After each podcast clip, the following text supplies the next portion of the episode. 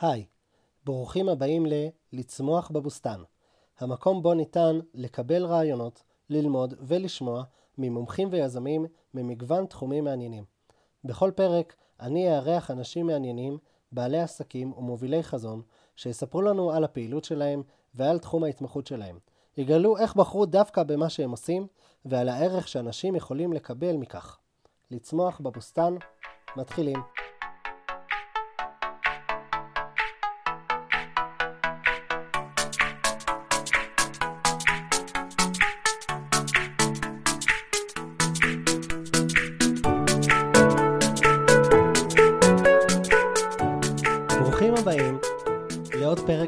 לצמוח בבוסתן.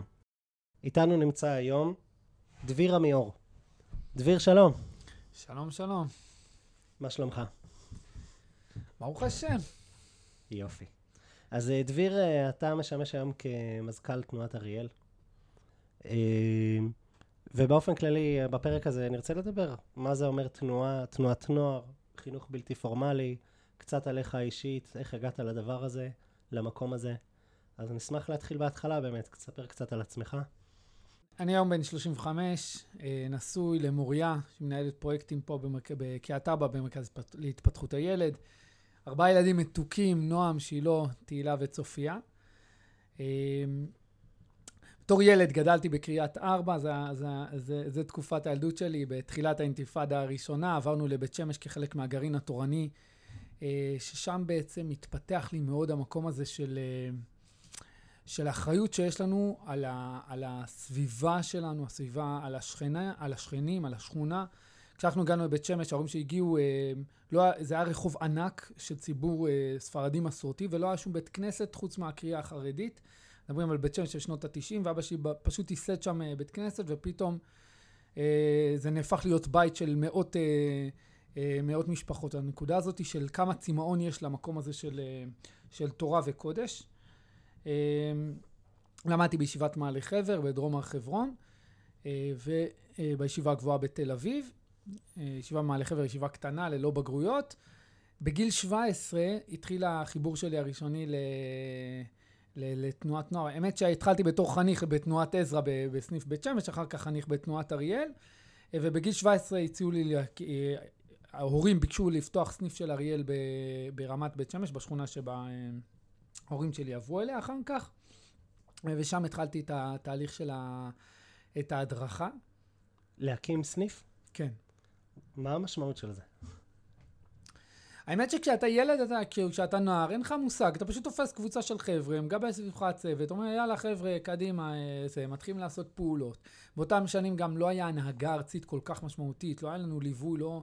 היה פעם אחת פגישה עם, מרכז הדרכה שהגיע לדבר איתנו, וזה היה בשבילנו וואו, כזה. כלומר, זה היה הרבה פחות אה, מפוקח ומנוהל. מהמם. אמ, האמת שעברנו המון המון התמודדויות, כי צוות עזב, וה- והאוכלוסייה הייתה מאוד צעירה, לא היה לנו מספיק אה, מדריכים ולא היה בני נוער. אני הייתי מגיע אחת לשבועיים אה, לסניף שבת כן, שבת לא, בלי, בלי אמצע שבוע. כלומר, זה לא באמת מציאות שהייתה יכולה אה, לייצר תקינות של שבט. אבל הייתי מאוד מאוד מסור ומאוד מאוד מחובר לחניכים שלי. הדרכתי ארבע שנים וחצי, כלומר, במקביל גם לשירות הצבאי שלי, כי שוב, לא היה אף אחד שיחליף אותי, אבל היה לי קשר מאוד מאוד עמוק ל, אה, לחניכים שלי. לחבר'ה עצמם. כן. חניכים שלי, השבט שבעצם נכנסתי איתם כיתה ה' והכנסתי אותם להדרכה בסוף כיתה ט', שכסמינריון הדרכה בדיוק עברתי את קורס מ"כים, אז, הכנתי, אז העברתי להם את אותם אה, תכנים, את אותם הכל. הייתי מאוד מאוד מחובר ל, ל, לתוכן של, של התנועה. אה, ברמה האישית אני חושב שהסניף נתן לי, אה, היה לי מאוד מאוד התמודדות מאוד אה, מבחינה לימודית. אה, מאוד, אה, היה לי קשיים לימודיים בישיבת מעלה ישיבה מאוד מאוד רצינית, דוחפת, כאילו לימודים רבע לשבע בבוקר, רבע לעשר בערב, ומצופה ממך עוד להוסיף אקסטרות של לימוד תורה. אז מה היה לך קשה? ועם המסגרת, קימה בבוקר, לשבת בסדרים, להחזיק ראש כל היום. אה, אני לא בן אדם של, אה, של, אה, של לימודים אה, כל כך הרבה זמן, והגעתי לישיבה מתוך אהבה לתורה ומתוך אהבה של לימוד, אבל האינטנסיביות היא באמת הייתה מאוד מאוד אה, גדולה עליי. אה, אה, אני יצאתי בישיבה בתחושה מאוד מאוד קשה. כלומר, מ, אה, עד כיתה ח' הייתי בן אדם מאוד מאוד עם ביטחון עצמי, והייתי מוביל ומנהיג וזה, ופתאום בישיבה נהפכתי להיות התלמיד החלש, הבעייתי, ה... לא שעשיתי בעיות, לא שהייתי שובב או זה, פשוט כאילו אה, לא, במסגרת הלימודית. היה קשה להחזיק ראש, כן. יחסית לאחרים היית כן. קצת מאחורה. אוקיי. ומול הר"מים שכל הזמן דרשו ואמרו לי, רגע, יש לך פוטנציאל, אתה חכם, אתה מסוגל, אתה יכול, אז למה אתה לא מממש את המקום הזה בתוך מסגרת מאוד מאוד מאוד לוחצת, מאוד מאוד אה, תובענית? אה, והמקום הראשון שבאמת אני חושב שקיבלו אותי כמו שאני ואהבו אותי כמו שאני, זה היו החניכים שלי. שבאמת כאילו עטפו אותי והרגשתי אה, כאילו נאהב, והרגשתי שאני חשוב ושאני משמעותי ושיש לי מה לומר ושלאמירה שלי יש משמעות. אה, זה היה מקום, זה באמת היה, ואני חושב שבגלל זה, כשאני מדבר על זה שהדרכתי ארבע שנים וחצי, זה לא רק בגלל שאני מתמיד ומשקיען, כי באמת קיבלתי שם משהו ש... אה, שהיה לי מאוד מאוד מאוד חשוב לבניין של, ה... אה, של האישיות שלי. אז הערך הזה בעצם שאתה מקבל, אתה אומר, זה ממש, זה משהו הדדי באמת. זה לא סתם, אם בתנועת נוער מדמיינים, נער בן 15 שמתחיל סתם להריץ את החבר'ה ולעשות את המשחקים וזה, אלא נוצר פה משהו הרבה מעבר, ואתה ממש חווית את זה שנים ארוכות, זה לא סטנדרטי, ארבע וחצי שנים, לרוב מדריכים שנה, שנתיים, לא, לא הרבה מעבר. אתה אומר, לקחת את זה בגלל הערך המשמעותי הזה. פתאום יש את המקום שלך, את ההערכה ההדדית הזאת בינך לבין החבר'ה. כן.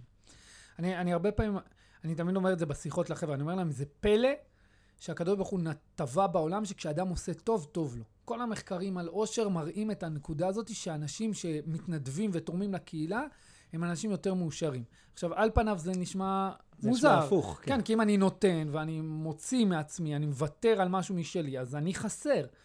זה, זה באמת, זה באמת איזה... ש, ש, שככה זה... פרדוקס. שככה זה... אני חושב שככה הקדוש ברוך הוא באמת, זה, זה סוג של טבע, של, טבע של, של זה, זה ש, שנטבע במקום הזה. כלומר, האדם יש בא למלות ייעוד ולמלא שלי, שליחות.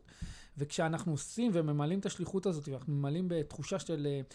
יש לי, יש לי למה לקום לבוקר, יש לי, יש לי משימה שאותה אני צריך לעשות. אני חושב שזה מאוד מאוד uh, ממלא ונותן... Uh, נותן כוחות גם בשיחות שלי עם החבר'ה. אני, אני מאוד מאוד מדגיש את הנקודה הזאת. יש לנו תפקיד, יש לנו ייעוד, יש לנו שליחות. אנחנו לא באנו כאן סתם כדי לחיות, כדי להעביר את החיים שלנו אה, בהכי סבבה ש, שיש. אפילו פסיכולוגים אומרים את זה, אני קצת אה, שמעתי שבן אדם צריך שתי דברים, ייעוד ושליחות, ושייכות. שייכות. ייעוד ושייכות, ובאמת אה, בתנועה כמו תנועת נוער, זה ממש נותן את המענה בשתי ההיבטים האלה. בן אדם גם יש לו איזשהו ייעוד, כמו מדריך, או גם אפילו חניך, כשהוא תורם לשאר האנשים, וגם השייכות, הוא פשוט שייך לאיזושהי קהילה משמעותית, קבוצה. קבוצה. אז uh, מאוד מעניין, שזה מה שאתה מציין. אז uh, היית שמה, ואפשר לומר שגדלת, נקרא לזה, בתוך התנועה. ממקום שהתנועה הייתה, אתה אומר, ההנהלה, או איך ש... מה שהיה אז, זה היה עוד לא לגמרי מובנה כמו שצריך. לא היה למשל משהו ברור על הראש, וכל אחד עשה בערך מה שהוא רוצה, וגם אתה, בעצם. אה, עשית בערך מה שאתה רוצה. מתוך המקום הזה, מה, מה קרה בהמשך? באמת בתקופה של, אה, שהדרכתי בה תוך כדי הצבא, אחרי הצבא התחתנתי, אה, הדרכתי בארגון מעגלים, גם כן בתיכון, בתיכון דתי. והציעו לי לעבוד בתנועת אריאל בתור מלווה קומונרים אה, בשנת תשע"א, אה, לפני עשר שנים. עשר שנים. כן. אה, כשנכנסתי לעבוד בתנועה, באמת, צוות, היה, היה בתנועת אריאל 45 סניפים. לי היו 21 קומונרים שאותם, שאותם ליוויתי. היום בתנועת אריאל יש 162 סניפים. כלומר, תנועת אריאל שילשה את עצמה בעשור, שרוב הסניפים נפתחו בשש שנים האחרונות. התהליך הראשון היה באמת לייצר אותם כ... אה, כקבוצה, כחבורה. כי, הדבר, כי כל קומונר בעצם, הוא היה אה, חי בפני עצמו. כלומר, כל אחד ייצג את הסניף שלו. היה לו אוטוריטה. כן, והוא היה מגיע לתנועה כדי לקבל משאבים, כדי לקבל, כלומר, היה את המקום הזה של כאילו, התנועה היא אמורה לספק לי אה, דברים. והתהליך הגדול המשמעותי שאני הרגשתי שאני עשיתי את הקומונאים זה להפוך אותם לחבורה. להפוך אותם לחבורה שמגובשת, שחיה ביחד, שתוססת, שהם הם, הם, הם מעוניינים. אני אמרתי את זה שאני הפכתי את הקומונרים מנציגי הסניפים בהנהלה לנציגי התנועה בסניפים. כלומר, זה, זה שינוי כזה שהם, שהם פתאום עברו, הם הגיעו עם אג'נדות, עם תפיסות, הם באו לקדם דברים, הם באו לזה, והיה פה, אה, אה, בהנחיה, בהובלה אה, שלי, ובעצם נוצרה חבורה שהיא מאוד מאוד מגובשת ומאוד מאוד טובה. הייתי שנתיים מלווה קומונרים, שזה באמת אחד התפקידים אולי, אני חושב, הכי משמעותיים שעשיתי בתנועה. אני מאוד מאוד uh, אהבתי את השנה השנייה בעיקר של העשייה. כשכבר. זה תפס drive, כשזה כן. כבר נהיה זה. אבל זה, אני רק מדייק פה, וזה מאוד משמעותי מה שאתה אומר. יצרת שינוי בתפיסה של הקומונרים. במקום מלמטה למעלה, כמו שאתה אומר, הם לא מייצגים מעכשיו את הסניפים מול התנועה, אלא עכשיו הם חלק מהתנועה ומנחילים את התנועה אל הסניפים. זה גם מזכיר את מה שאמרת מקודם, יש פה ייעוד, פתאום זה נהיה, זה לא נהיה רק, אה, טוב, אני אחראי על חבר'ה.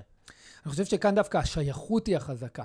כלומר, הם פתאום הרגישו שהם שייכים לתנועה גדולה, לתנועה משמעותית, שהם קוראים בשם התנועה.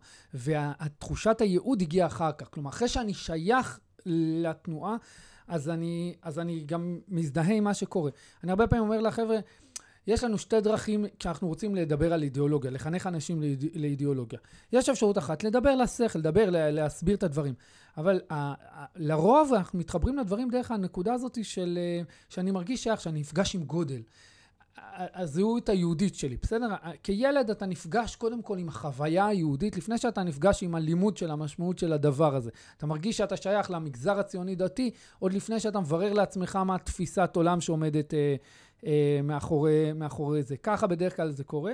אני חושב שכאן זה מה שנוצר. כלומר, אני תמיד אומר, ילד בכיתה ג' מגיע למסע ט"ו בשבט, הוא פתאום רואה שלושת אלפים ילדים יורדים, ו- וסניפים, ומורל, והוא כבר מרגיש שייך, הוא מרגיש שהוא חלק מהתנועה הזאת שקוראים לה תנועת אריאל. מתי הולך לו הבירור שהוא אומר, מה הדרך של התנועה, מה הרעיון הרעיוני, uh, מה הדרך, האידיאולוגיה הרעיונית שהיא רוצה לקדם? זה מגיע אחר כך בשלב, uh, בשלב השני. יפה, זה ממש דיוק משמעותי. כן. אז אתה אומר, היה לך בערך אה, אז שנתיים... אז שנתיים בתור מלווה קומונרים, ואז הרגשתי, אמרתי, טוב, אני מאוד מאוד רוצה לקדם דברים, וזה לא הספיק לי הזה, הזה, המקום הזה, אבל אני נתקע בשלב המדריכים, כי עם הקומונרים עברתי, אבל זה שהקומונר מחובר, המדריך לא שם. ואז עברתי שנתיים להיות תפקיד של רכז הדרכה, אה, ששם ניסיתי לפתח את אה, תחום ההדרכה, ושם למדתי שאי אפשר לעקוף גורמים בשטח. כלומר, אי אפשר לדלג מעל קומונרים. אם חשבתי שאם אני אגע ישירות במדריכים, אז אני כאילו לא צריך את הקומונרים בכלל, לא סופר אותם בכלל. Uh, הקומונר זה המפתח ל, uh, לסניף. גם היום, בהגדרה, בהגדרה הניהולית, אתה לא יכול לדלג על שטח. אתה לא יכול עכשיו לבוא, להגיד, אוקיי, עכשיו אני המזכ"ל, אוקיי, אני עכשיו אעביר תהליך חינוכי את החניך בקצה. בסופו של דבר יש פה את כל השדרה, ואם הצוות... היום אני אומר את זה היום בעמדה שלי בתור מזכ"ל התנועה. עם ההנהלה הבכירה המצומצמת, ראשי התחום, ואחר כך צוות המטה, ואחר כך צוות של המלווים, של מלווי הסניפים אה, ש, ש, אה, אה, ב, בשטח, ואחר כך קומונאים, ואחר כך המדריכים לא מחוברים לרעיון, זה לא יעבוד. אין, אין קיצורי דרך. הכל חייב להיות, אתה חייב לעבור את כל הדרך מלמעלה למטה.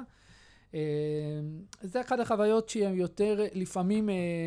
אה, מתסכלת במובן מסוים כ- כמזכ"ל. כי כביכול אתה מזכ"ל, אתה עומד על גג העולם, אתה בראש הפירמידה. לכאורה אתה מחליט, וזה אמור להתבצע. אבל אתה כמו מגלגל, גל, אתה דוחף גלגלי שיניים, שאתה מסובב עוד אחד ועוד אחד ועוד אחד, ואיך זה מגיע בקצה זה כבר הרבה פחות, וכל אחד מוסיף את הטאט שלו, וכל אחד יש את הדעה שלו, וכל אחד איפה זה החיבור שלו.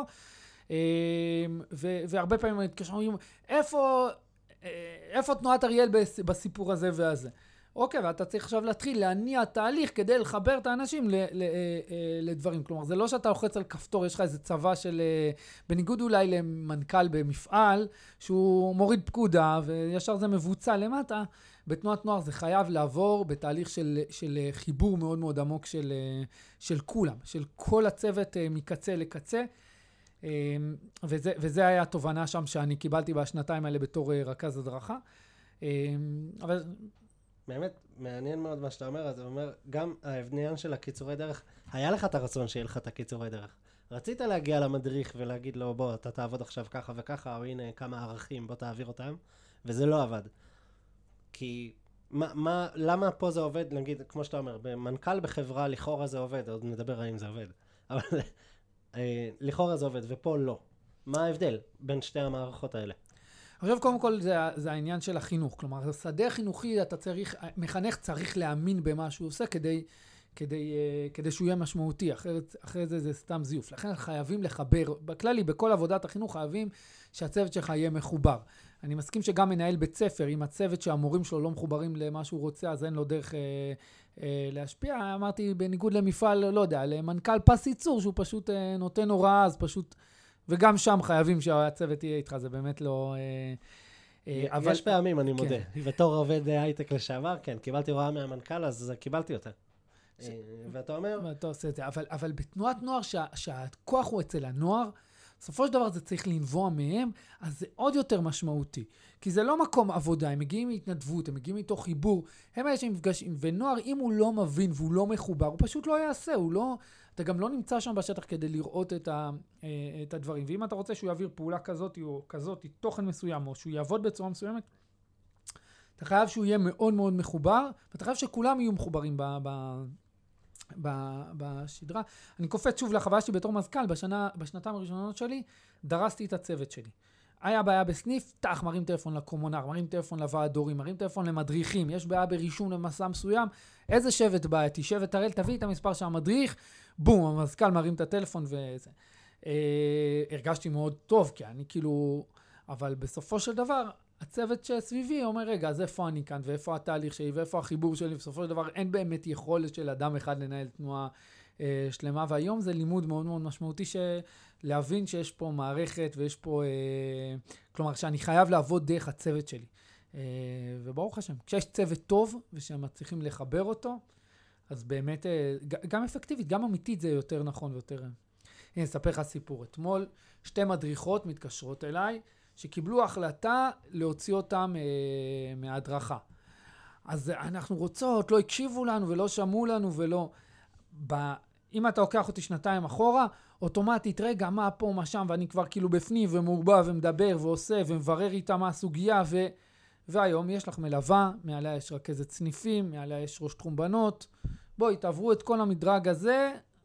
אה, ואז תגידו. ואז תשלחו לי מיילים, זה עדיין לא מסתדר, כאילו, וזה לא כי סתם יש פה היררכיה, כי בסופו של דבר הם אלה שעובדים בשטח, ואלה משיקים את המציאות, ואלה שרואים את הכל, ואלה שאני יכול לתת, להציע את עצמי לצוות, וכן, דיברתי עם אותם לבא בלילה, ואמרתי, תראי, ממה שאני שומע, אני יכול לחשוב אולי על כיוון כזה וכזה, אבל שוב, את מכירה, את רואה את השטח, את, אה, את זה, ואם את רוצה אה, לשתף אותי, להתייעץ איתי, אז, אז בשמחה, אבל זה נמצא אצלם, זה לא, זה לא מגיע מלמעלה, זה, זה לא מדלג. אז יש פה ממש, אתה אומר, זה לא סתם אה, שיש פה את המערכת. קודם כל, יש את הרמה האישית. מזכ"ל באמת לא יכול, או כל מישהו שהוא בתחום אנלטי כזה או אחר, הוא לא יכול להתעסק בכל הפרטים הקטנים, אפילו אם שהוא היה רוצה, לצורך העניין. והרבה פעמים הוא רוצה, לפעמים זה גם יותר קל. אבל אה, יש את החשיבות, כמו שאתה אומר, לתת לכל האנשים שלקחו אחריות בכל הדרגי ביניים, נקרא לזה ככה, אה, זה החל מהמדריכים שאחראים על החניכים, אבל כל אחד עם הדרג שלו. וכן, יש לו אחריות, ויש לו גם את ה... אתה אומר, יש לו את העוצמה שלו, והוא מקבל את ההחלטה, וגם כי זה באמת יותר נכון. הוא קרוב לאירוע, הוא יודע מה היה, הוא יודע להבין את, ה... את הדברים שלא נאמרים. נכון. אני חושב שהאתגר היותר גדול אפילו הוא לתת להם לטעות.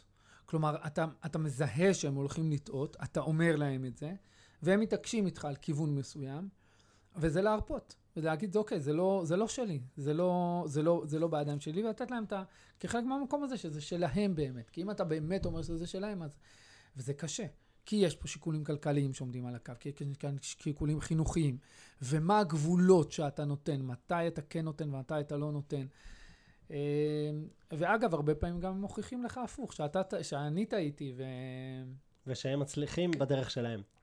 וזה גם אה, כמו, כמו שאני הוכחתי. אבל אתה אומר, המשמעות, כמה זה משמעותי, אה, כי כאילו, בטווח הקצר והארוך בעצם זה מתחבר לי. אתה אומר לתת לטעות. מילא לטעות פעם אחת וזה, ויש לזה אפילו השלכות כלכליות, או אישיות גם, כי בעצם עיקר העניין בתנועה זה החינוך, זה הערכים, השייכות, כל הדברים האלה, והם יכולים לטעות גם חינוכית, וזה קשה לתת לבן אדם לטעות. מצד שני, אתה אומר, עכשיו אולי הוא טועה, אבל באמת אחרי זה הוא יהיה מחובר יותר. או אחרי זה הוא יהיה חכם יותר ואחראי יותר. והוא ירגיש שהוא חלק. הוא ירגיש שהוא חלק, שזה העיקר, כמו שאתה אומר. איזה יופי. אז אחרי שנתיים בתור רכז הדרכה, אנחנו ממשיכים את הסיפור בתנועת אריאל, הייתי אה, ארבע שנים אה, ראש תחום בנים. אה, מה זה אומר? הייתי אחראי על כל תחום הבנים אה, בתנועה, אה, כלומר, אחראי על מחלקת הקומונרים ומחלקת ההדרכה והחב"ב, אה, זה, אה, ואחר כך, האמת, שנתיים ועוד שנה בתור סמזכ"ל במקביל, אה, ושלוש שנים בשנים בשנים האחרונות בתור אה, מזכ"ל התנועה. סמזכ"ל, אמ, בוא נגיד מבחינת האחריויות, בדרך כלל הוא אחראי על, מה שונה מהמזכ"ל. אה, שזה האמת- משתנה?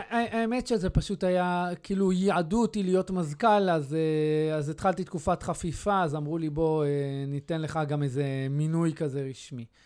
אה, התפקיד, הראש תחום זה היה בעצם התפקיד הניהולי הראשון שלי, בעצם שפה היה להם תחתיי עובדים. אה, שבהתחלה לא רציתי אותו כי אל תנתקו אותי מהשטח, אל תנתקו אותי מהחבר'ה, אני רוצה לרוץ בשוחות, אה, אני... אני רוצה להיות, כן, אני רוצה להיות ב, ב, בשטח ולא בפלזמות מאחורה, בחמ"ל.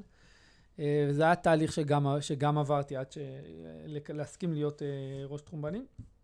אה, אף פעם, אה, אה, הרבה פעמים שואלים אותי, האם, האם חשבת להיות מזכ"ל? האם אם כשנכנסת למערכת זה היה ב...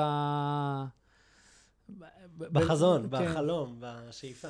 ומעולם לא. כלומר, לא היה לי את המקום הזה שהרצון של לבוא, להיות בעמדה ניהולית, להיות בעמדה איזה, מבחינתי היה להמשיך בתפקיד שלי בתחומי החינוך והעשייה עם החבר'ה עצמם. אה, והרגשתי בהתחלה ממש היה בי משהו שהתקומם, כשזה אמרתי, אני לא רוצה תפקידים של ניהול, אני לא רוצה שתוציאו אותי מהמקום הזה. אה, והצד השני זה שבאמת בתור מנהל אתה יכול גם להשפיע בצורה הרבה יותר רחבה. אה, אתה רואה את הדברים ברמה המערכתית שמשגעים אותך, שלא נוחים לך, ולראות איך אתה משנה את זה שם. וכשאתה מגיע לעמדה הזאת, אז אתה מבין שכנראה יש סיבה ללמה דברים מתנהלים בצורה כזאת ולא בצורה אחרת, ולמה דברים ש- ששיגעו אותך. דברים שרואים מכאן לא רואים משם. כן, ממש. אה, אבל כן, אה, עשיתי המון המון פעולות של דברים ש- שהפריעו לי בתור, אה, בתור עובד, לנסות לראות איך אפשר לשפר אותם ולייעל את- התפקוד שלהם. אני מאוד, אני חושב שזה זה גם יתרון של מנהל שצמח בתוך הארגון. אבל בסופו של דבר אני יכול להגיד לצוות, תקשיבו, אני יודע על מה אתם מדברים. כן, אנחנו חווינו את זה ועברנו את זה, ואפילו ברמה יותר קשה ממה שאתם מתמודדים איתה. אה, יש בזה יתרון, כי יש לך את הניסיון ואת הידע והחבר'ה הזה. מצד שני, זה גם קצת מתסכל את הצוות, כי כאילו, כי מגיע לך המנהל ואומר לך, טוב, טוב, יאללה, אתה, אתה לא מבין כלום, כאילו, אה, יש לך עוד עשר שנים להיות במערכת לפני שתוכל אה, לתת לי... אה, פידבק. כן, ל- ל- ל- להתווכח איתי. אה, אז אני משתדל לא להיות במקום הזה. אה, אז זהו, זה באמת, זה, זה המקום שבו נכנסתי בעצם להיות מזכ"ל. אה, החלפתי את המזכ"ל הקודם שהיה 16 שנים בתפקיד. אה, כמה זמן אתה בתפקיד עכשיו? שנתיים? שלוש שנים. שלוש שנים. ואמרת שזה הפריע לך, הניתוק מהחבר'ה, המרחק הזה. ואיך אתה חי עם זה היום? את נרא... אמרת, ציינת את ה... זה שיש פה את ה... זה שאתה משפיע ברמה רחבה, יוצר את השינויים, מייעל, עושה את השינויים שגם חלם... נקרא לזה חלמת עליהם, שהפריעו לך ברמה שאתה יכול, מה שאתה מבין. אבל אה, איך עדיין, מה, מה קורה עם החבר'ה? קודם כל, זה, אני חושב שכל מנהל יכול להגדיר לעצמו אה, איזה מנהל הוא יהיה. אה, ויש באמת מנהלים, ש, מנכ"לים, שהם יושבים במשרד ו, ומנהלים את הכל מלמעלה. ו, ו, ב, אני חושב שבכללי, בסגנונות ניהול, אין נכון ולא נכון.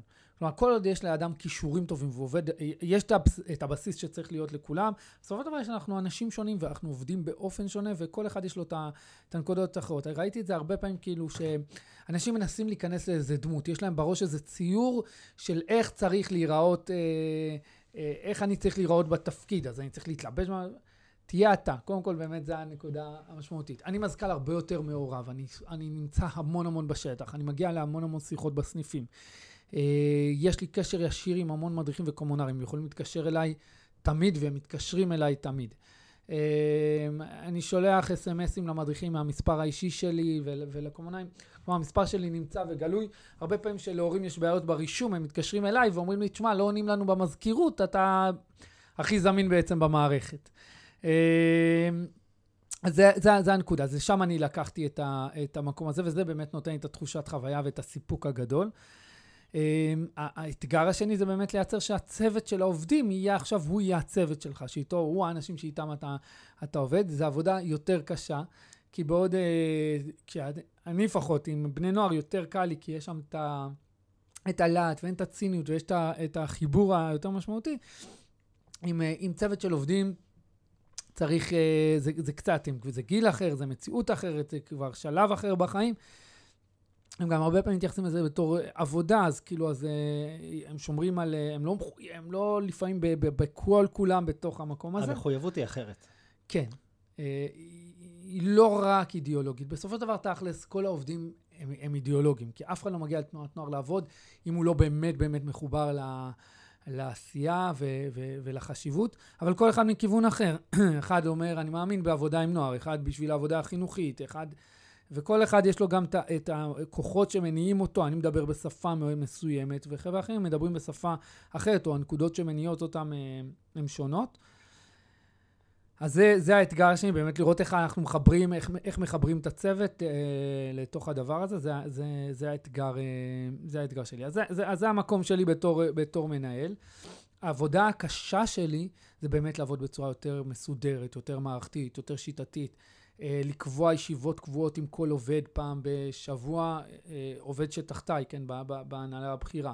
אה, לעבוד על פי יעדים מדידים, על פי הטבלאות, לעקוב, לייצר בקרה. העבודה הסיזיפית, השוחרקת, אני אדם שעובד עם הלב, עם ההתלהבות ועם הסחף, ואתה צריך להיכנס כאן לתוך מערכת מאוד מאוד מסודרת. וזה באמת, זה האתגר הגדול שלי כל, כל הזמן.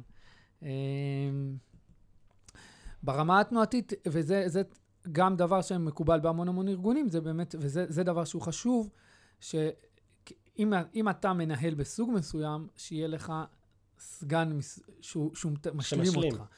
אצלנו זה המנהלת כספים ש...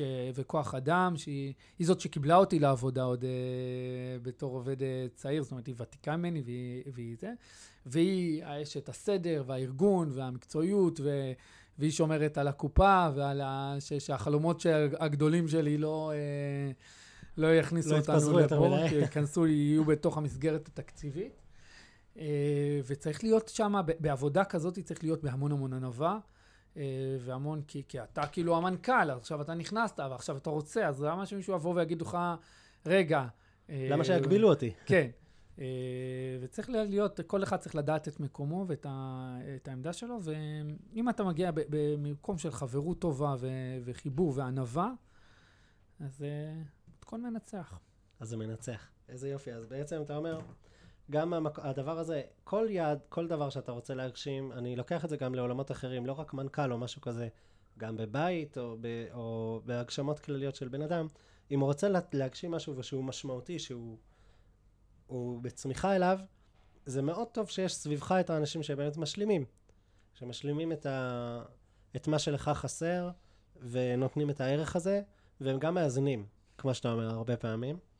אז אה, זה מעולה להיות במקום הזה. גם אמ, אמרת, היה פה איזושהי פריצה, ואני קצת, אה, אני חוזר קצת אחורה, אבל היה איזושהי פריצה, אתה אומר, במשך כמה שנים יחסית בודדות, פי שלוש בערך אה, סניפים.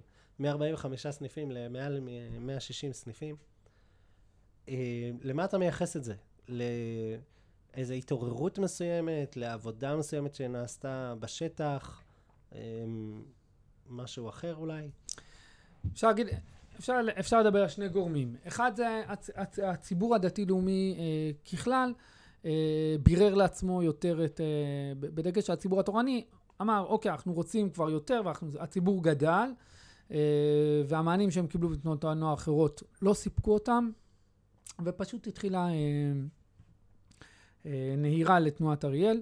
אה, גם צורת הניהול של התנועה שמאוד מאוד התקדמה בהנהגה של המזכ"ל הקודם, התנועה עברה מתנועה קטנה לתנועה מאוד ממוסדת ומאורגנת ושיטתית. והכשרות וסמינרונים, אז היא כבר הייתה יציבה הרבה יותר והייתה מוכנה בעצם לקבל את ה... להגיע לשלב הזה של הגדילה. תנועת אריאל היא בת 40 שנה, אבל במשך 25 שנה היו מספר סניפים בודדים. כלומר, כל, רוב הסניפים הם, הם סניפים ש, שנפתחו ב-15 שנה, אפשר להגיד בשש שנים האחרונות, אבל אני מדבר, במשך שנים תנועה עמדה על 20 סניפים, 20, 20 שנה, 20, 20 סניפים, זה היה פחות או יותר הסיפור. Uh, והפריצה באמת התחילה uh, כשיוסי ורדין, uh, אחרי תהליך מאוד מאוד ארוך שהתנועה התמסדה. Uh, והפריצה הגדולה התחילה, כמו שהתחלתי להגיד, בציונות הדתית. כשהציונות הדתית uh, הבינה שיש פה תנועה רצינית, משמעותית, והיה את הביקוש. ברמה התנועתית, אם אני שנייה הולך לשלוש שנים שלי בתור מזכ"ל, או אפילו אפשר להגיד כבר בשנה האחרונה שלי בתור, בתור ראש תחום בתור סמזכ"ל, אה, היה שלב שבו אמרנו, אנחנו uh, פותחים בכל, בכל מחיר, וחתרנו לפתיחת סניפים uh, בצורה כזאת שכן, פרסמנו ועשינו uh, והעלינו מודעות, ו, ופשוט בכל מקום כזה השקענו המון כדי לפתוח, כדי לאפשר, ולא לא, לא שמנו ברקסים. לא אמרנו, אוקיי, רגע, תראו לנו קודם את זה, והסכמה של ההוא, והסכמה של הזה, ובואו תעשו. מבחינתנו, כל מקום... הורדתם, הקלתם כמה שניתן כן. ל... יש שמונה חניכים, אמרו לי, מה הקריטריון לפתוחת סניף? שמונה חניכים ו- ושתי מדריכים. זהו, פתחתי סניף. Uh, ברור שבדרך כלל זה יותר, יותר את זה. ברגע שאתה מפשט את זה לשורה כזאתי, אז uh, זה הרבה יותר, הרבה יותר מקל. על זה גם הרבה ביקורת, גם מרשויות מקומיות, גם ממקומות אחרים, של רגע, איך אתם פותחים בצורה כזאת, אה, מישהו אמר לי, מה זה, זה שיטת חומת ומגדל, ו... ואנחנו מסתערים, כאילו, לא, לא, זה למה לא? דבר... חומה ומגדל עבד. כן, בסופו של דבר הקמנו פה מדינה. אה, וזה, וזה באמת אה, מוכיח את עצמו. אה, אחד האתגרים הגדולים שאנחנו מתמודדים איתם באמת בהיבט הזה של ה... של ה של, של הפריצה, זה באמת אה, אה לעכל את כל מה שבלענו בעצם. כלומר, אנחנו עכשיו השנה עם, עם, עם אה, רוב הסניפים, סניפים חדשים, סניף חדש, אני מגדיר אותו סניף של שש שנים. כלומר, אה, שמאז שהמחזור הראשון של החניכים שנכנסו בכיתה ד' או ה', נכנסים לשלב ההנהגה, ההדרכה, אז אני אומר, אוקיי, יש לי פה יציבות, הסניף פה יציב, ועד אז אה, כל שנה זה ללכת לגייס צוות. והיום רוב הסניפים שלנו בעמדה כזאת, סניפים ששואבים המון המון ליווי ומשאבים, וזה סניפים שמבחינת, הם לא מחזיקים את עצמם, צריך לתמוך בהם, ואין להם מספיק חניכים. כל מפעל תנועתי אתה מוציא אוטובוס לשבע חניכים, ואתה צריך, כלומר, יש כאן המון המון אה, מעטפת שצריכה לתמוך בדבר הזה אה, אה, ברמה התנועתית, זה בעצם המציאות שלנו כיום. והאתגר, זה, זה אתגר מאוד גדול, כשגם התקציב התנועתי לא גדל. התקציב התנועתי נקבע בשנת 2014 על פי אומדן תנועות הנוער, כשמאז תנועת אריאל הכפילה את עצמה מבחינת מספר הסניפים. אז, אה, אז שוב, זה עוד, זה אתגר ארגוני וכלכלי שאיתו אנחנו, אה, שאנחנו מתמודדים. זה, זה אתגר, זה האתגר שלנו עכשיו, בעצם לעכל את הדבר הזה. אני הבאתי איתי לתפקיד אה, המון המון להט והמון התלהבות והמון מקום כזה של לפרוץ קדימה. תעשו, כל רעיון, כל מחשבה, כל חלום שהיה לחבר'ה, יאללה, קדימה, זה בידיים שלכם, תעשו, תעשו, תעשו, תקדמו. לתת המון המון גיבוי, גם דחפתי את החברה. אמרתי להם, אתם צריכים להיות, אמרתי לקומונאים, אתם צריכים להיות הסוסים שדוהרים קדימה, אנחנו צריכים לבלום אתכם, ולא הפוך. כי לפעמים בני נוער מגיעים לאיזו עמדה כזאת שהם אומרים, רגע, מי, לאיפה ללכת? כאילו, תראו לנו. ואני מאמין שבתנועת נוער, הנוער הוא זה שצריך להוביל, צריך, אנחנו אולי צריך, המבוגרים, ההנהלה צריכה לנהל, לווסת, לכוון, להראות את הכיוון, להכניס את החלומות לתוך מסגרת. אבל כן, אבל, אבל לאפשר את הדבר הזה. זה ממש מה שאמרת, להוציא את העוצמה מהאנשים. שבן אדם, יש לו עוצמה, ולתת לו לפרוץ את זה. יש לך איזה דוגמה, פגשת איזה קומונר או קומונרית שככה אמרו, יש לי איזה מיזם, זה, או איפשהו שבלמת אותו, או איפה שאמרת, יאללה, רוץ. יש כל הזמן, יש כל הזמן דברים כאלה ש... שזה, אבל בדרך כלל זה מגיע אחרי אירועים. קורה עכשיו משהו במבצע שומר חומות, ואז אה, החבר'ה אומרים, מה, מה, מה עושים? אני אומר להם, נו, תגידו אתם, מה, מה אתם רוצים לעשות? אה, אה, מחזיר בשאלה. כן, ולדחוף אותם. בהתחלה זה, זה התחיל מהמקום אחר. כלומר, זה מתחיל מעמדה שאתה צריך לייצר אותה. אתה אומר, חבר'ה, לא יכול להיות שקורה דבר כזה בעם ישראל ואנחנו לא מגיבים. זו האמירה שאתה זורק אליהם, ואז הם מחזירים אליך, אוקיי, אז מה צריך לעשות? אז אתה אומר להם, אוקיי, מה אתם רוצים לעשות? כלומר, זה סוג של, אתה צריך ליצור את המוטיבציה, את הרצון, את הבעירה אצלם, ואחר כך, אה, אחר כך לראות, כמובן, יש את המקום שבו אתה צריך לחנוך אה, בתהליך כזה כדי, כדי להוליד את זה. אה, מיזמים שהתחילו בתנועה בעקבות דברים כאלה, הסמינרון לשבט החדש, שהתחיל מפעילות של בני נוער. אה, סוגיות חינוכיות ש, שרצו לעסוק בסוגיית ההתמודדות עם מיניות בתנועה, זה, זה רעיון של, אה, של, אה, של, של מחלקת הדרכה. תחום החברה היבט והגרעינים שמאוד מאוד התפתח. יש לנו מיזם שהתחלנו אותו שנה שעברה של צוותי תקשורת, שהעברנו קורס חבר'ה, הכשרה להתעסק עם, עם צילום, עריכה ובימוי תסריטאות, של, של, שהם ידעו להפיק בעצם תוכן ויראלי, משמעותי, בכלים שהם יהיו, שהם יהיו מוכנים לדבר הזה. מה היה המטרה בצוותי תקשורת האלה? ברמה האידיאולוגית, אנחנו מאמינים, הסיסמה של התנועה זה תורת חיים בעוז. התורה צריכה להופיע בכל מרחבי החיים. אני מאמין שהתורה צריכה להתגל... לבטא את עצמה לא רק בבית המדרש ולא רק ביישוב ארץ ישראל, אלא בכל מרחבי החיים. גם בתחומים של הייטק וחינוך בוודאי, אה, אבל של משפטים וכלכלה ומינהל וביטחון, אה, וכן, גם העולם התקשורתי ועולם האומנות, הספרות. אתמול היה לי שיחה עם הרב הרל הראל מראש ישיבה בשילה. כתבתי המון ספרים, אבל הספר שהכי תפס היה סיפור פרוזה שכתבתי, שרצה, ש... ופתאום כל המסרים שאני ניסיתי להכניס בספרי מחשבה ועיון, אבל ספר אחד שהוא סיפורי יודע להעביר את, ה... את, ה... את, את, את, הדבר הזה בצורה, לקהל, לקהל אחר, המקום הזה ש, של האומנות. אה, אה, ואני חושב שאנחנו צריכים להכשיר אנשים שיהיו אנשי תורה, אנשי רוח בכל מרחבי החיים. אה, וכן, גם בתחום התקשורתי וגם בתחום הספרותי. אה, יש לנו מיזמים עם יהדות התפוצות שגם הגיעו מהנוער. הבנות באו, אמרו, אנחנו רוצות לעשות זה, והן עכשיו הולכות לקראת חברותה בזום, בלימוד של בנות מהארץ עם בנות מחו"ל. בעצם נפתח, פלאי הזום שהתגלו לנו השנה מאפשרים בעצם לחצות על היבשות ופתאום לזכור שיש לנו אחים מעבר לעם ושיש לנו אחריות עליהם. אמ, זה משהו שאנחנו מאוד מנסים לחנך אליו אה, בתנועה, זה הנושא הזה של אה, לקחת אחריות, להבין שאני אחראי על מה שקורה אה, סביבי. תמיד מביא לדוגמה את, ה, את משה רבנו כדמות בהיבט הזה, ש, שהוא גדל כנסיך בבית פרעה עם כפית זהב בפה ויכול לעשות מה שהוא רוצה, אבל הוא יוצא לראות בסבלות אחיו. קודם כל, הפעולה הראשונה שנדרשת מאדם... זה לראות, להכיר. אומר להם, האם אתם יודעים כמה אנשים מתו בתאונות דרכים השנה? האם אתם יודעים כמה אנשים נפצעו בתאונות דרכים? אנחנו בכלל מכירים את הנתונים? האם אני יודע מה הנתונה, כמה יהודים חיים בעולם, יהודים חי, בתפוצות? אני יודע את הנתונים? לפעמים כביכול אנחנו, מה, אני יודע הכל, אני רואה את הכל. אבל קודם כל שנשים, נראה את הדברים. נראה את הנתונים, נראה את הנקודה. אחרי שאוקיי, ראית את, ה, את הנקודה הזאת, אכפת לך בכלל? זה נוגע אליך? ואם כן, ואחרי שיש לך את השלב הזה של האכפתיות, זה הנקודה הזאת של לקום ולעשות ולפעול ולראות איפה, איפה אתה יכול אה, לשנות ו, ו, ולשפר את, ה, את הסביבה, את, את המקום שלך, לעשות, שוב, דיברנו, שליחות, ייעוד, לעשות את התפקיד שהקדוש ברוך הוא הועיד אותנו אה, אליו. אז אני יודע, או חניך שלך עכשיו יודע, שיש כמה מיליונים של יהודים בעולם, ואכפת לו. הוא רוצה ש... להגשים את החלום והחזון שיהיה, שהיהודים יבואו לארץ. ובא לו לקום ולעשות. הוא מרגיש איזשהו פער, לא? סביר להניח. אז, אז בהקשר הזה, צריך לייצר עכשיו, אחרי שיש לך את הבעירה הזאת, אז בוא תבנה פלטפורמה.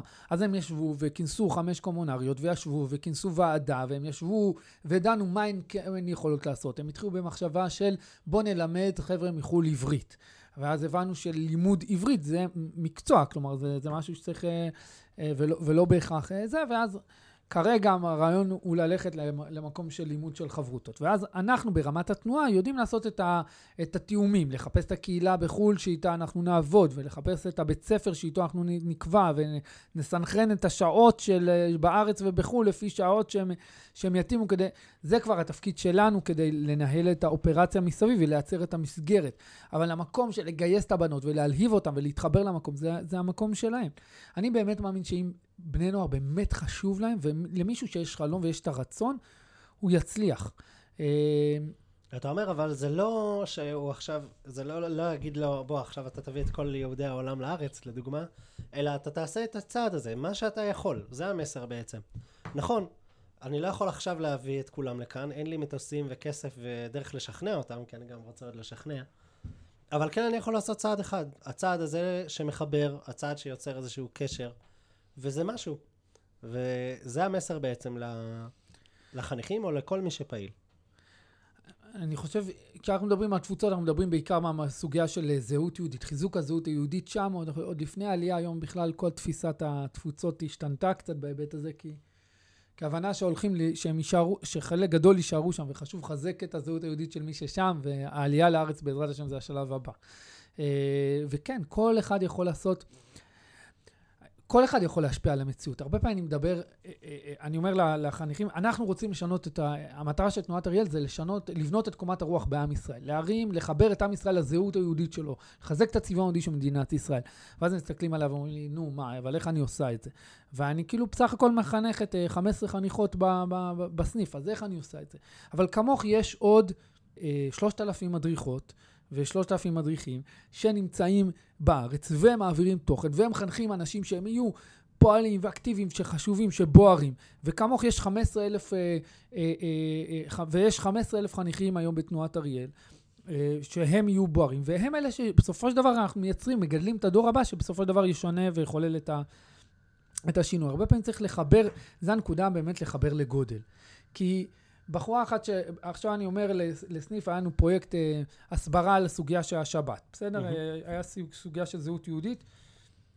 היה איזה אתגר, זה היה בדיון, אמרנו בואו נראה מה אנחנו יכולים לחזק את הזהות היהודית.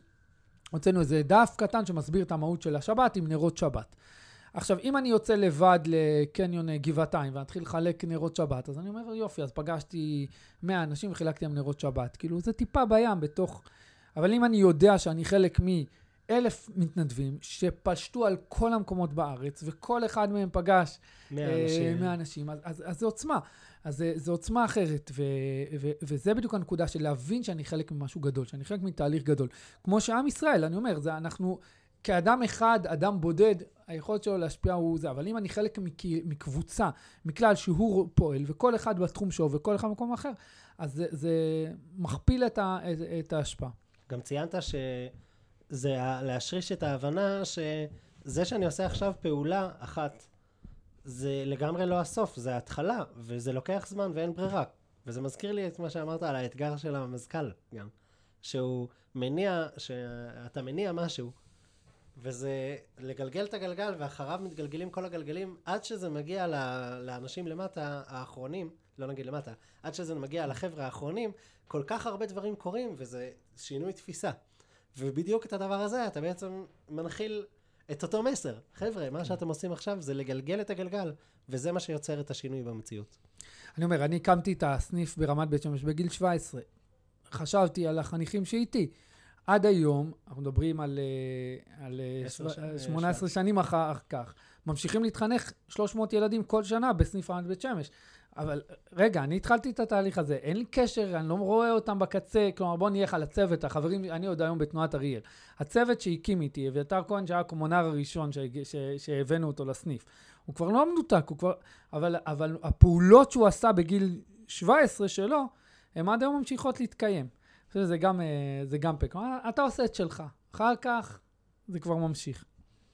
הוא עושה טוב, וזה נותן לו טוב, ולא בהכרח שהוא רואה את זה, אבל זה... אני זוכר את עצמי בתור מדריך, אמרו לי, אתה עכשיו מדריך חבר'ה, כיתה ה', ילדים בני 10-11, אתה לא יודע מה יצא מהם. אי אפשר לדעת. אבל תתייחס לזה כאילו יצא מהם משהו גדול. תתייחס לזה שיצא מהם משהו מיוחד, אה, ולא בהכרח שתראה את זה, זה מתסכל קצת. לעומת, אה, אני לוקח דוגמה אחרת, מדריכים של חבר'ה גדולים. מישהו שהוא מדריך של חבר'ה שהם קרובים אליו בגיל, הוא כבר רואה, כבר נהיים חברים ממש, הוא כבר רואה גם לאן הוא הולך להגיע, קצת. זה התסכול, התסכול של מי שעובד עם אנשים צעירים, שהוא צריך לחיות איתו. אין, אין מה לעשות. אבל אתה אומר, החיבור הזה, אתה, הוא רואה ש, שהוא יודע, או אפילו לא רואה, הוא יודע שזה הולך לקרות, שהוא עושה משהו טוב. תחשוב שיש לך ב, בשבט את הראש הממשלה הבא. אה, כן. אז באיזה חרדת קודש תגיע לתפקיד שלך? איך, איך, איך תכין כל פעולה? איך אתה... תתייחס אליו? איך... כמה, כמה תאהב אותו, תגיד לו, אני רוצה שהראש הממשלה הבא יהיה מישהו שאהבו אותו כשהוא היה ילד, לא מישהו שהתעללו בו. אה, נתת באמת קצת מספרים, אמרת שבערך יש 15 אה, אלף אה, חניכים וכ-3,000 מדריכים. אני מניח שעוד מספר, אז המבוגרים לצורך העניין, היחס הוא באמת, כמו שאתה אומר, זה כמו פירמידה, אז היחס הוא קטן באופן יחסי בין המספר ה... יש 40 אנשי צוות. 40? 40 עובדים. קלאסיים, מה שנקרא. כן. כל השאר זה שום. מתנדבים, אה, זה. אבל גם מתנדבים, הם לוקחים אחריות. קומנר הוא לא... מאה אחוז אחריות, זה, זה הכל עליו. ואנחנו גם תובעים ממנו, כלומר, מתנדב בסופו של דבר, הוא, יש, לו, יש לו מחויבות. תמיד אומר להם את זה, אה, תחשוב עכשיו מתנדב במד"א, שעכשיו באמצע משמרת הוא באמצע החייאה, ואז פתאום וואלה, לא, יש עכשיו איזה... לא, חבר'ה, אני חייב להפסיק פה עכשיו את הפעילות, לרדת, תורידו אותי פה בצומת הקרובה, אני... חייב, יש לי מפגש עם החבר'ה. כן. ברגע שעלית, ברגע שאתה בפנים, אז אתה מחויב. ברגע שנכנסת, לקחת על עצמך את התפקיד, לקחת על עצמך את המשימה, אז אתה מחויב אליו עד סוף שנה, ואתה לא יכול לעזוב באמצע שנה כי, לא יודע, פתאום נוצר איזה עומס לימודי. עכשיו, תמיד יש את הנקודות האלה ש, שזה, אבל כן, לייצר את הנקודה הזאת של תחושת אה, האחריות. אמר לי פעם אחת קומונר שהוא היום עובד בתור רכז בתנועה, הוא אומר, תשמע, אני, יש לי המון עומס וזה, אני יכול להיות קומונר ב-60 אחוז כוח. לא, לו, לא, אני רוצה אותך 100 אחוז. הוא אומר לי, אבל אני לא יכול להיות, אני, אין לי 100 אחוז, אני לא אהיה 100 אחוז, אני אהיה 60 אחוז. אמרתי לו, לא, אתה תהיה 100 אחוז. אז הוא אומר לי, אבל אין לך מישהו אחר במקומי. אמרתי לו, נכון, אין לי אף אלטרנטיבה אחרת. אתה הבן אדם היחיד שיכול להיות קומונר, ולכן אני צריך אותך שם ב-100%. אני לא מוכן לוותר לך. אני לא, אני לא אוותר לך. זה שאין לי אלטרנטיבות אחרת, זה לא אומר שאני אוותר לך להיות את המקסימום שלך. הנקודה הזאת של להטמיע מחויבות אצל מתנדבים, זה באמת אתגר מאוד מאוד גדול. אני חושב שזה משהו שכבר... אה, הוא היום הרבה יותר מושרש. עדיין צריך לעבוד עליו, תמיד צריך לעבוד עליו, אבל הוא יותר, יותר ברור, יותר מושרש. זה מעניין מאוד, זו באמת שאלה שעולה ישר. כאילו, הבן אדם מתנדב, אז מה אני עכשיו אדרוש ממנו? אבל אתה אומר, יש פה היבט מאוד משמעותי. זה שבן אדם מתנדב, זה לא אומר שהוא לא מחויב, וזה באמת אתגר תמידי. כי תמיד יש מתנדבים חדשים. מדריכים הם מתנדבים, הקומונרים הם מתנדבים, המון המון אנשים מתנדבים, והם כל הזמן מתחדשים. זה ערך חינוכי בפני עצמו. כמו מורה לכיתה א', שלום כיתה א', 40 שנה במקצוע. זה גם חוויה שהיא נמצאת, שהיא קיימת. התחלופה כל כך גבוהה של, אה, של מדריכים, של קומונרים וגם של צוות. אה, צוותי העובדים בתנועות נוער לא נשארים הרבה זמן, למרות שאנחנו מאוד מנסים לשנות את זה. בכל תנועות הנוער זה אתגר שאנחנו מתמודדים איתו. ואתה אומר, רבאק, אני הסברתי את הדבר הזה כבר מאה פעמים. כן, הסברת את זה מאה פעמים למאה, למאה, למאה דורות שונים. אה, וזה שוב, וזה לחזור על הראשונות ולחזור. עכשיו בתקופת הקורונה בכלל, היה שנה של, של נתק, ואנחנו חוזרים מהסיפור, ופתאום פתאום דברים שהיו פשוטים, פתאום קומונר שר לא, לא, אומר, מה, יש בעיה להכניס חניכים למים, למעיין, ל, ל, ל, לצאת לטיול בלי אישור טיול, כל מיני דברים, אתה אומר, רגע, אבל זה, זה הבסיס. ואז שוב, לחזור מההתחלה על הכל, על נעלי בטיחות, על דגשים. זה מאתגר וזה חווייתי, כי אתה תמיד נשאר צעיר. דיברנו גם על החזון של התנועה, אה, זרקת את המילה, את המשפט, המשפט של התנועה. של תורת חיים בעוז. תורת חיים בעוז.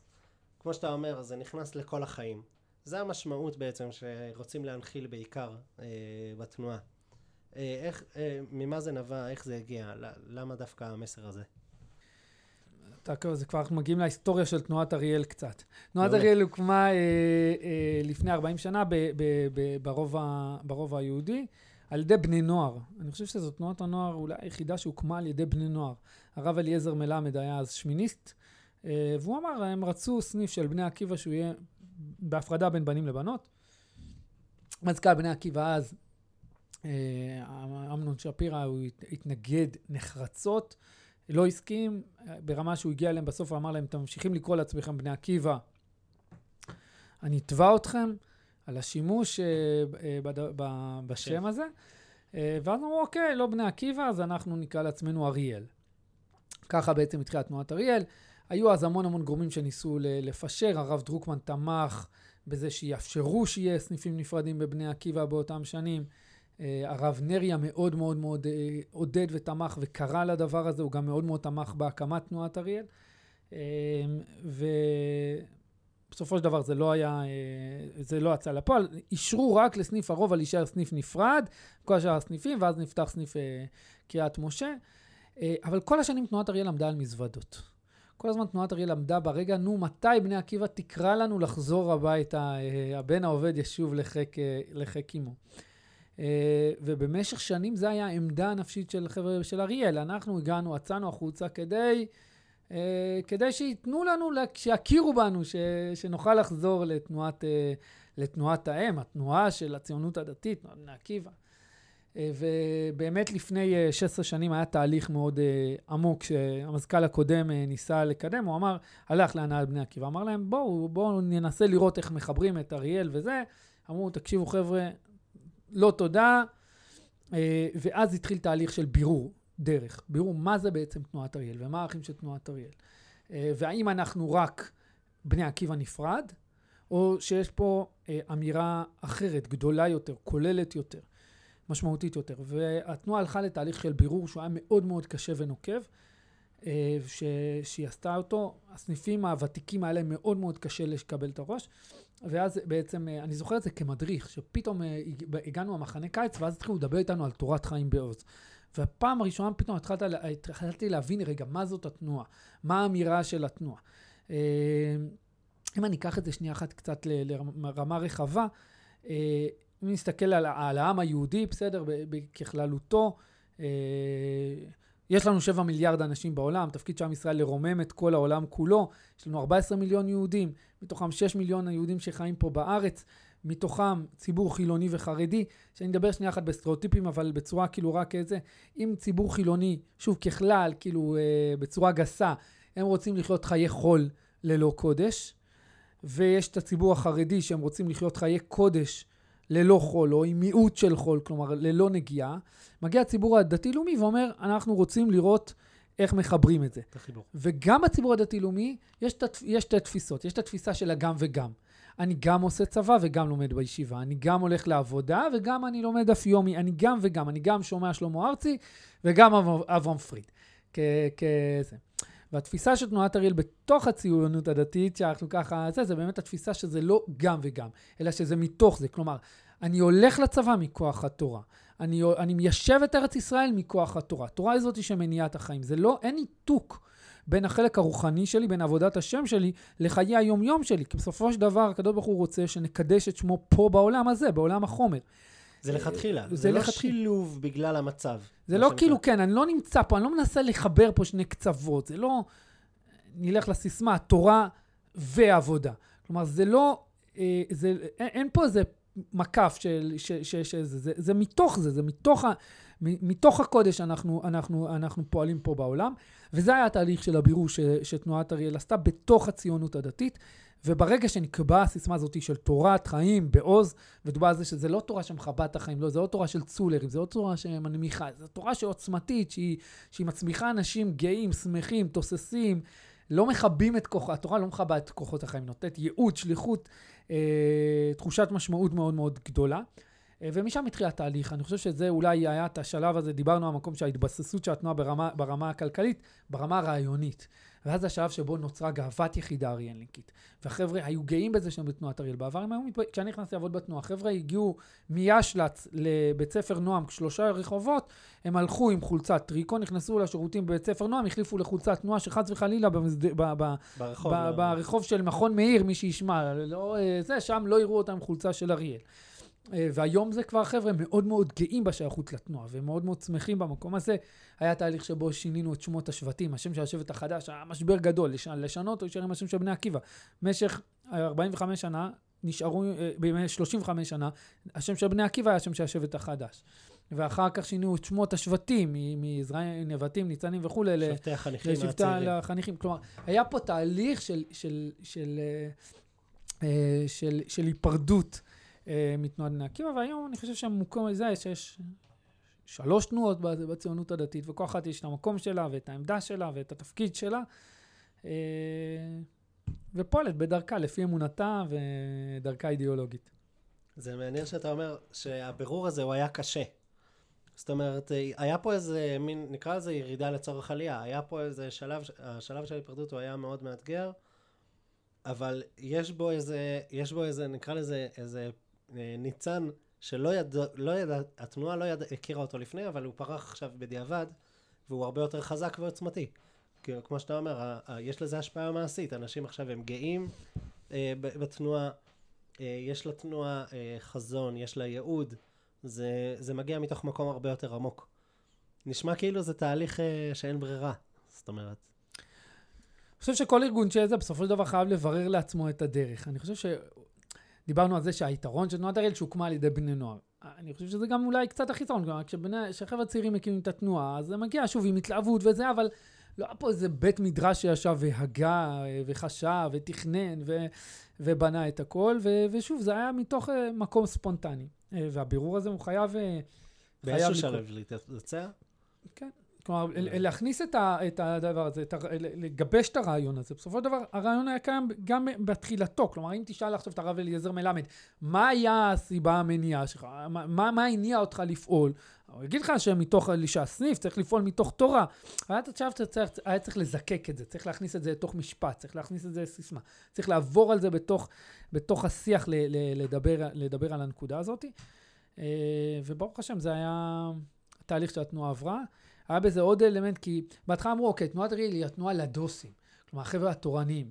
ואז זה, ההבדל היה הבדל של רמה דתית. כלומר, אם אתה ברמה דתית, אה, אה, דתומטר, בסדר, 1 עד 7, אה, לא יודע, לך לתנועה הזאת, 1 עד אה, זה, ו-8 אה, עד 10 זה תנועת אריאל.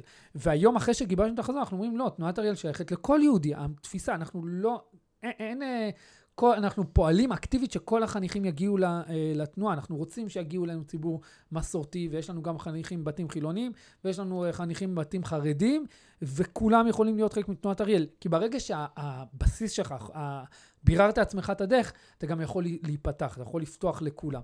אני תמיד אומר שהתפיסה, יש תפיסה מוטעת שככל שאתה תורני יותר, אתה יותר מסוגר, ואתה יותר מתבדל, ואתה יותר כאילו חי רק בתוך עצמך ואתה לא... זה, וזה בדיוק הפוך מהתפיסה שלי, שהפוך, ככל שאתה יותר תורני ומחויב לעשות את רצון, את רצון השם, אתה מחויב לפעול בצורה הרבה יותר אקטיבית. בכל כ- מקום. בכל מקום. אה, להשפיע, להשפיע בכל, אה, בכל, בכל מקום שבו אפשר. זה ממש מדהים. אני מניח שגם uh, מעשית זה היה סוג של מצע טוב. אה, כמו שסיפרת, שהיה. את הפעולה האקטיבית להתרחב, ורציתם לפתוח אה, הרבה סניפים, ו... וכשיש תשתית טובה, כמו שאתה אומר, ויש את האמונה החזקה בדרך ש... שלי, אז אני לא חושש מלהקים סניף אפילו, עם קריטריונים מאוד אה, בסיסיים. צריך שמונה חניכים וזה. לא הגדרנו מה הם יהיו, שמונה חניכים ושני מדריכים. לא הגדרנו מה הם יהיו, איזה רמה דתית הם יהיו, איזה סגנון, איזה ציבור בהכרח. לא. יותר מזה, אנחנו מתנים שכשאנחנו פותחים סניף, שכל ילדי העיר יכולים להגיע לסניף. כשגרעין תורני רוצה לפתוח סניף, כל ילדי הגר... העיר מוזמנים לסניף, זה, אחד, זה התנאי היחיד שאנחנו uh, מציבים. אל תעשו את זה שרק לתלמידי בית ספר מסוים או שכונה מסוימת או הגרעין יכולים להשתתף, uh, וככה זה, זה בפועל. היום תנועת אריאל היא התנועה הגדולה בשדרות, היא תנועת הנוער הגדולה ברמלה. אה, ששוב, ששם, ששם זה התחיל, שזה התחיל מה, מה, מהמקום הזה. יש 110 חניכות ב, ב, ברמלה אה, ו-70 חניכים, כשאולי 20 או 30 מתוכם הם, הם מהגרעין התורני, וכל השאר הם מהעיר.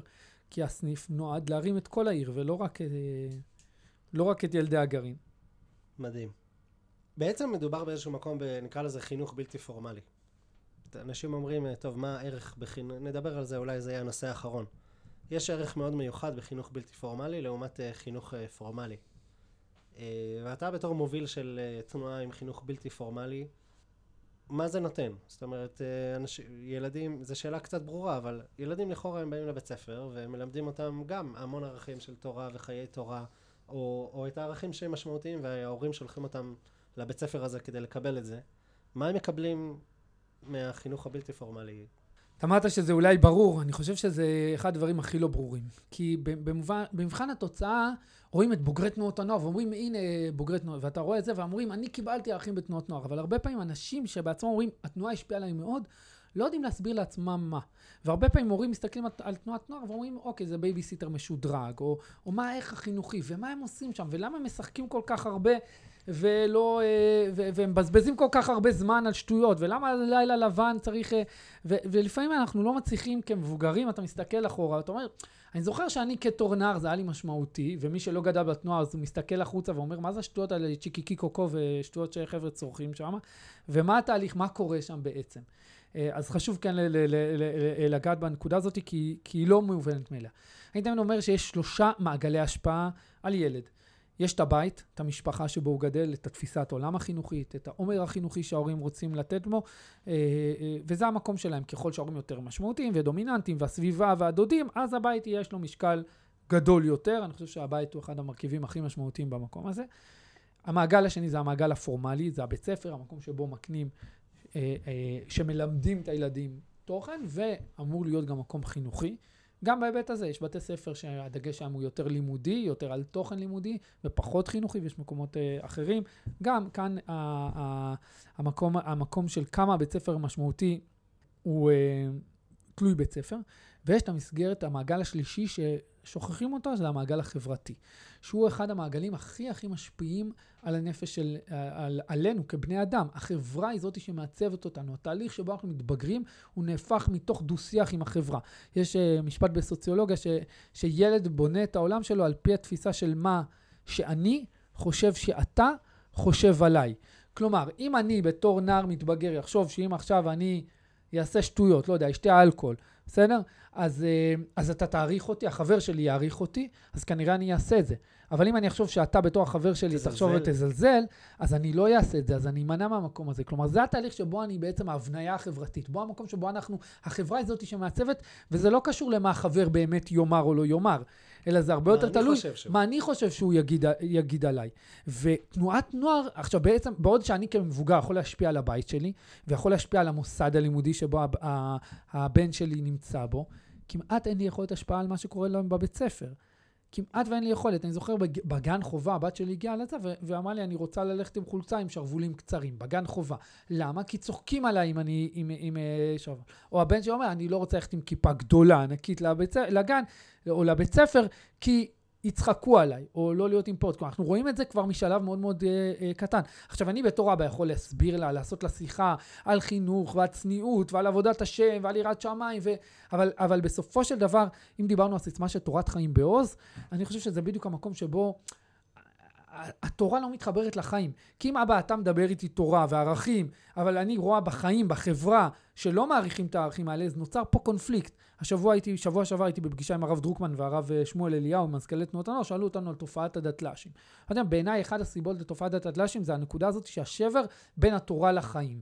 במקום הזה שבו אני חי בעולם תורני מסוים, תפיסות עולם תורניות, אבל אני, אני חשוף לסדרות טלוויזיה, לעולם, לתפיסות עולם תרבותיות, אני מתמודד עם עולם של יצרים, אני נמצא בסביבה חברתית מסוימת שהיא שונה מהעולם התורני שלי. ואז יש פה איזה פער, יש פה איזה ניתוק בין התורה לחיים, ו- ואין פה תהלימה. והמקום של החברה הוא אקוטי בדיוק בנקודה הזאת, כי אני יכול להשפיע על המון דברים כמבוגר, אבל הדינמיקה החברתית בגן של הבת שלי או בבית ספר שלה, אנחנו מכירים את זה כהורים. אתה עומד ואתה אומר, הבן שלי מתמודד עם בעיות חברתיות, ואתה יכול לדבר עם המורה ועם המנהלת, ואתה יודע שאולי זה רק ירע את המצב. אין לך את היכולת להשפיע שם, וזה אחד אולי התסכולים הגדולים של הורה, ששם זה הנקודות שחוץ מלהעביר את הילד בית ספר, מה תעשה? הילד שלך מתמודד עם בעיות, עם, עם קושי חברתי. והחברה היא זאת שמעצבת את האישיות שלנו לא פחות. וזה המקום של תנועת נוער, ככלל. כי התנועת נוער פועלת בתוך השדה החברתי, ואתה לוקח דווקא נער שהוא צעיר, והוא אולי עצמו גם קצת גולמי, והוא לא, לא מלוטש עד הסוף, והוא לא תמיד, ויכול להיות שהוא גם יגיד שטויות, ויכול להיות שהיה בתפיסה, אבל הוא מייצר איזה סוג, הילד יותר קל לו להזדהות בו, כי הוא רואה בו, שוב, סוציולוגיה זה x פלוס 1, כלומר כל ילד רוצה להיות בקבוצת השווים, אבל הוא רוצה להידמות למישהו שהוא בקבוצת השווים שלו, אבל קצת אחד. יותר גדול, פלוס אחד. טיפה, המדריך, שזה הדמות שהוא יכול להזדהות איתה, הוא לא מרגיש שזה אדם מבוגר שבא לכפות עליו את ערכיו. והמדריך הזה מייצג תפיסת עולם וערכים, באישיות לדוגמה, בתוכן, בפעולות, וגם בשטויות וגם בחוויה. ואז הילד אומר, אוקיי, אני מקבל את הערכים האלה. אנחנו עכשיו בפתח אירועי הקיץ, הורים אומרים לי, מה העניין של המחנה קיץ? למה להשקיע כל כך הרבה? אבל תחשוב, הבן שלך בכיתה ה', מתי הוא היה ללא מבוגרים סביבו? לבד. אה, אין מציאות כזאת, תמיד הילד נמצא תחת השגחה של מבוגר, שאומר לו תעשה ככה ואל תעשה ככה. פתאום מחנה קיץ, הוא מגיע שלוש ימים לבד ליער, רק עם החברים שלו, והמדריכה, בסדר? שהיא נמצאת, אבל המדריכה היא גם חברה, קצת גדולה. ואז אני בוחר, היא שואלת את עצמה, למה אני אברך ברכת המזון? למה אני אקום בבוקר לתפילה? למה אני אכבד את החברה שלי? למה אני אעשה את כל הדברים האלה? אין לי אמא ואבא פה סביבי, אין לי פה מורה שאומרת לי תעשי ככה או תעשי אחרת שתתגמל אותי על, ה, על הבחירות שלי. אני בוחרת כי אני רוצה, כי בעצם אני נמצאת במסגרת חברתית שמעודדת אותי לעשות את הדבר הזה.